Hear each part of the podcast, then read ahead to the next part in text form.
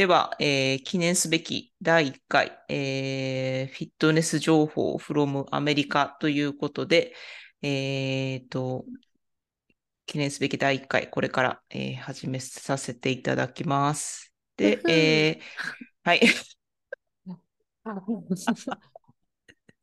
すごい。もうアメリカのノリですね。あの、はで、えっと、初回自己紹介ということで、ナビゲーター、私、魚谷あさみ、えーで、パーソナリティの方が、えーともみさんですね。っていう形でお届けさせていただきます。で、まず、えー私、私の方から軽く自己紹介させていただきます。えっと、日本では、あ、そうか。えっと、去年の4月から、えーアリゾナ州の方に、えー夫の海外駐在で、えー住んでます。で、えっと、日本では大学卒業後、えー薬剤師として調剤薬局に、えーで勤務してました。で、えーすと、もう5年前ぐらいですか、その頃にハネムーンを機に、えー筋トレにハマって、翌年、ボディービル競技大会に出場。で、競技経験を薬剤師業に活かしたいと思い、えーその翌年に、えー健康運動実践指導者という資格を取得しました。で、それを機に、えーその時勤めてた薬局で、えー健康相談イベントとかも、え実施した、え経験があります。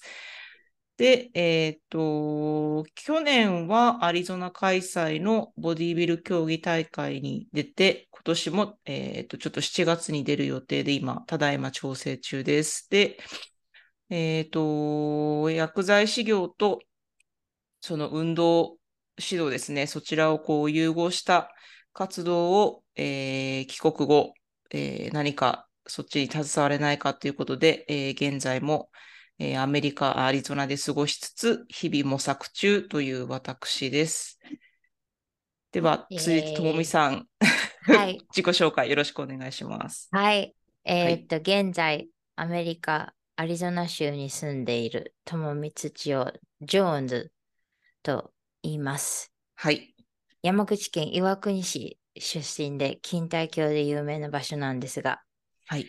えー10代の頃に日本のテレビやざ雑誌では細い女性は綺麗、痩せている体イコール美しいという洗脳されたイメージが自分のな頭の中にも植え込まれているっていうのからうん。自分が筋肉質っていう体っていうのを、えっと、パーソナルトレーナーになって気づいたんですけどそれまではもううん自分の体が嫌で嫌でうん。それで自分がその世の中の美の基準から外れているっていうことうんですごく悩んで、いろいろダイエットにも挑戦し、失敗。うんその結果、過食、嘔吐を繰り返したりして、うん。20代になってから自分の輝きを乱す、自分を好きになるっていうことを決意して、うん。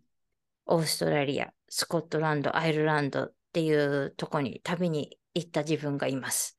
うんで結婚を機にアメリカの方に来て、で、その時に自分は何ができるかって思った時に、あ、グループエクササイズクラスを教えたいっていうの、エアロビクスのクラスを教え始めて、うんで、カーディオキックボクシングにめちゃくちゃハマって、うんうん。で、その時に、あの、たくさんの方から、パーソナルトレーナーしてないのっていうふうに言われて、で、それがきっかけでパーソナルトレーナーを始めて、うんで、うんカリフォルニア大学、ペンシルベニア校、スポーツマネジメント科をオンラインで、えー日本でオンラインであるんですかね、オンライン学校みたな。はいいはいはいはい、ありますね。はい。で、それで大学を卒業して、パうんうんーソナルトレーナーとして、とともに、あと、コレクティブエクササイズスペシャリストっていう資格も取得して、うんで、いろんな方に出会う機会があって、で、その中からいろんな知識を得るうちに本当の美とは何かっていうのを自分の中で持つことができて、うん。で、自分の中にこう、自分のか外見が変わっても自分に自信が持てるみたいな感覚に持つことができるようになって、で、それで、あの、妊娠を去年ん？して、に出産を5月2022年、ちょうどもう少しで1月、1月でね、1年経つんですけど、うん。で、その時に新たにまた、あ、自分は正しい考えを持ち続けてな、持ち続けてたなと思えることができたんですよね。うんうんあの、妊娠で体が変わるし、出産後も体が変わるけど、それにこだわらない自分っていうのがいたのが嬉しかったですね。うんで今現在、その自分の経験から、えっと、うん。プラギナンシーポストパートムコレクティブエクササイズスペシャリストっていう妊娠出産から経験する姿勢の変化を勉強して、今もう少しでし資格取れるんですけど、でもう今ではもう17年以上の経験をこの世界でして、で、うん。夫と今一緒にジムを経営しながら、えっ、と、愛犬のラスコちゃんと息子のライユくんとこちらの方に生活している私でございます。はい、ありがとうございます。えっと、で、その、私たちが出会ったきっかけなんですけども、はい これがまた面白くて、あのーは私が渡米した翌月に、あのー EOS ですね、フィットネス、あの、ジムに通い始めて、初めて本当に1ヶ月足らずの頃ですよ。あのーパワーラックでスクワットをしてたら、あのーとある、あのー方に、男性に、あと何セットで、まあ、how many sets? だあと何セットで終わるって声かけられて、うんじゃあ、まあ、あとな何回で終わるよって言って。で、終わって、声をかけに行って、あ、終わったからどうぞって言ったら、ありがとうって言われて、日本語でですよ。はい。でえ？ーと思って、え、なんで日本語知ってるの？って聞いたら、いや、僕の奥さんが日本人なんだって言って、で、はい。えー、私こっちにまだ来て1ヶ月経ったばかりでって言って、ね、もう全然もちろん知り合いもいないし、まあ日本人のね、あのはい。知り合いもそんなにいないし、っていうことを言ったら、ね、あの、ご主人がね、あのその、まあ、次会った時に、あの、よ、翌日だったかな？に、またお会いして、はいあの、ね、あの、僕の奥さんが、あの、連絡取りたいってから、あの、君が良ければ、あの、連絡先ちょっと教えてっていう形で、そこで交換して、で、はいともみさんと連絡取るようになって、はいで、その何週間か後に確かお茶をしたんですよね。そうですね。ね、そうですよね。はいそうそうそう。そんな、そんなきっかけ。うん。帰ってきて興奮してますよ。日本人の女性に出会ってよって。あ、電話番号私にあげたって言ったら、ああ、考えてなかったって言って、あげてあげてって言って。あの、日本にね、日本から来て、まだちょっとしか経ってないみたいだよって言って、うん、ああ、絶対心細いと思うからあげてって言って、うん。もねまだし出産して何、え？何ヶ月かですよね、確かその頃ね。ああ、ですかね、多分。ね、確か本当に1、2ヶ月とか、なんかそのぐらいだった気がする。だから、ね。のー一回それね、お会いして以降、とみさんも育児で忙しいだろうなと思って、こちらからもちょっとなかなか声をかけるタイミングもちょっとなく、なく、あの、その後はね、ちょっと、あの、お会いすることきっかけなかったんですけども、ちょっとまたはい私の方から、ちょっとこのポッドキャストをやってみないかっていうことで、あのー声かけさせていただいて、今実現してるっていう形になって。ますね。ごはい。縁が、ご縁がありますね。そうですね。あのーはいで、そうそう、その妊娠、出産、まあ、さ産前産後の方向けのそのトレーナー資格ってあるんですね。そうなんですよ。あんまり広まってないですけどね、アメリカでも。あでも最アメリカで近、も広まってないんですね。はい。あの、こういう知識を持ってたらいいよっていう、はい、はい、あの、プラギナンス、えっと、プラギナンシーの妊娠中の、はい、はい。なんかこう、レッスンみたいなのあるんですよ。パーソナルトレーナーの方に知ってほしいっていうう。んうんうん。あの、例えば心拍数をどれだけはいはい測はいっちゃいけないとか、はい、どういうポジションになったら危ないとか、そういう知識はいのクラスっていうのはあるんですけど、でもやっぱり妊娠中にみんな、な注目してて、出産後っていうのに注目してることが少ないんですよね、本当に。はい、はい、はい、はい、はい。だってすっごくもちろん妊娠中も大事なんですけど、出産後が本当すっごく大事じゃないですか。精神的にも、あうんの、体的にも、身体的にも。うんだから自分で経験して、で、クライアントさんも見たこともあるのもあったし、うんでやっぱり、あの、に妊娠うつっていうんですかね、日本語で。産後うつですね。はい。産後うつね、すいません。はい。妊娠うつ。で、その、いうのとかも自分で聞いてたし、経験したから、うんで、あ、と、腰が、腰っていうんですかね、股関節がもうバキバキ言うぐらい、本当に、何ですかね、力が入らないっていうか、歩いても、もう硬くなるっていうの、歩いても悪化するっていうはい自分がコンディションがあったので。これは勉強するべきだなっていうのをすごい思って、でそれですい。ごいもうオタクなので筋肉とか関節の動きとかに関しては、もうすごくだから今ためになってて、それを自分の知識を学ぶことによってとも共にうん自分の体も改善されてるので、うん。で、この、このコースを選んだ理由が、この教えてる先生が、はい。あの、えっと、リサーチ、研究をもとにはははははは。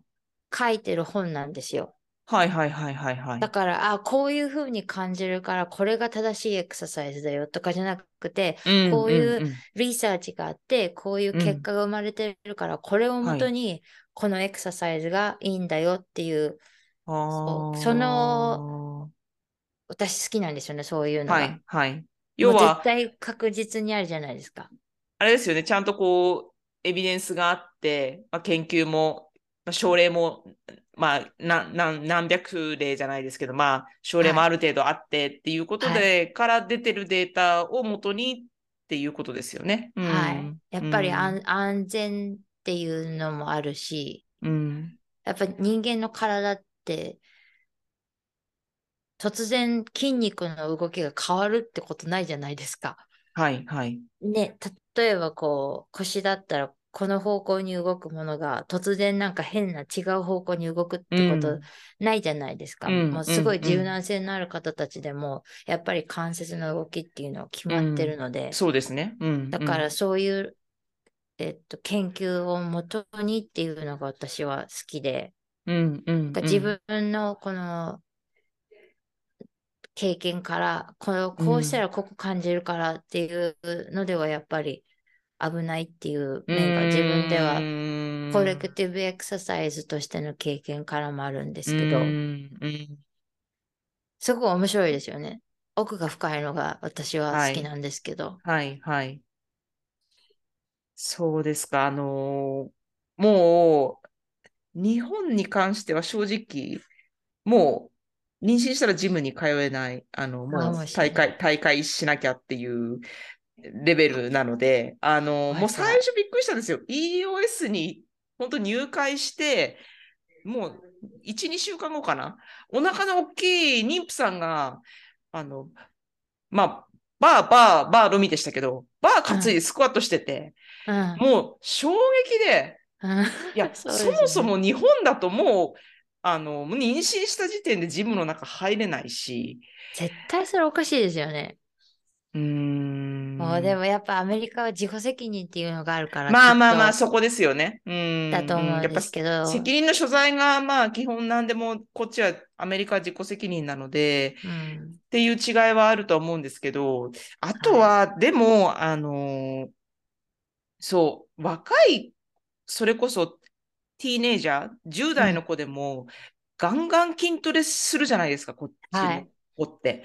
おそらくそういう運動経歴経経験けあの、歴があるからこそ、うん。あの、その10代の頃からのその基礎があるからこそ、それこそ妊娠を迎えても、うん。まあ、ある程度やっぱそれなりのトレーニングを継続できるんだと思うんですよ。要は、やっぱりそういう歴がない人がいきなりじゃあ妊娠してじゃあバー担いでスクワットしようなんてそれって危ないことだし、そうですね。うん。うん、やっぱりそこの基礎がもう10代の頃からできてるっていうのがまず大きな違いですよね、と思って。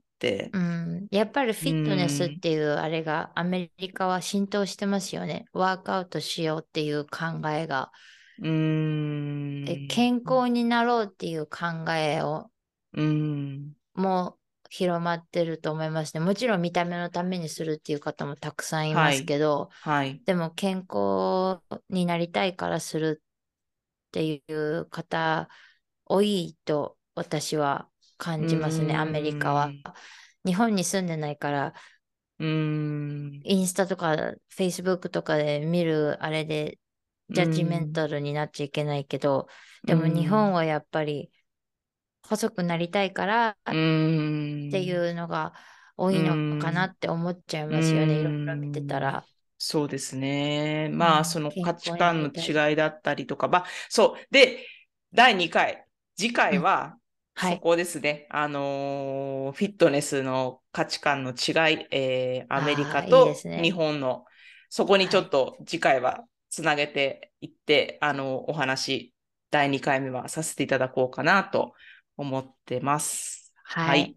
嬉しいですね。はい。じゃあ、今回はこんなところで、えっと、第1回は終わりたい、終わりたいと思います。まあ、こんな私たちが、あのね、誰かのお役に立てるような形で、まあ、情報をね、あの提供できればと思いますので、はい。第2回もよろしくお願いします。お願いしますさん、よろしくお願いします。よろしくお願いします。はい。じゃあ、今回は。これで、はい、終了します。バイバイ。はい。ありがとうございました。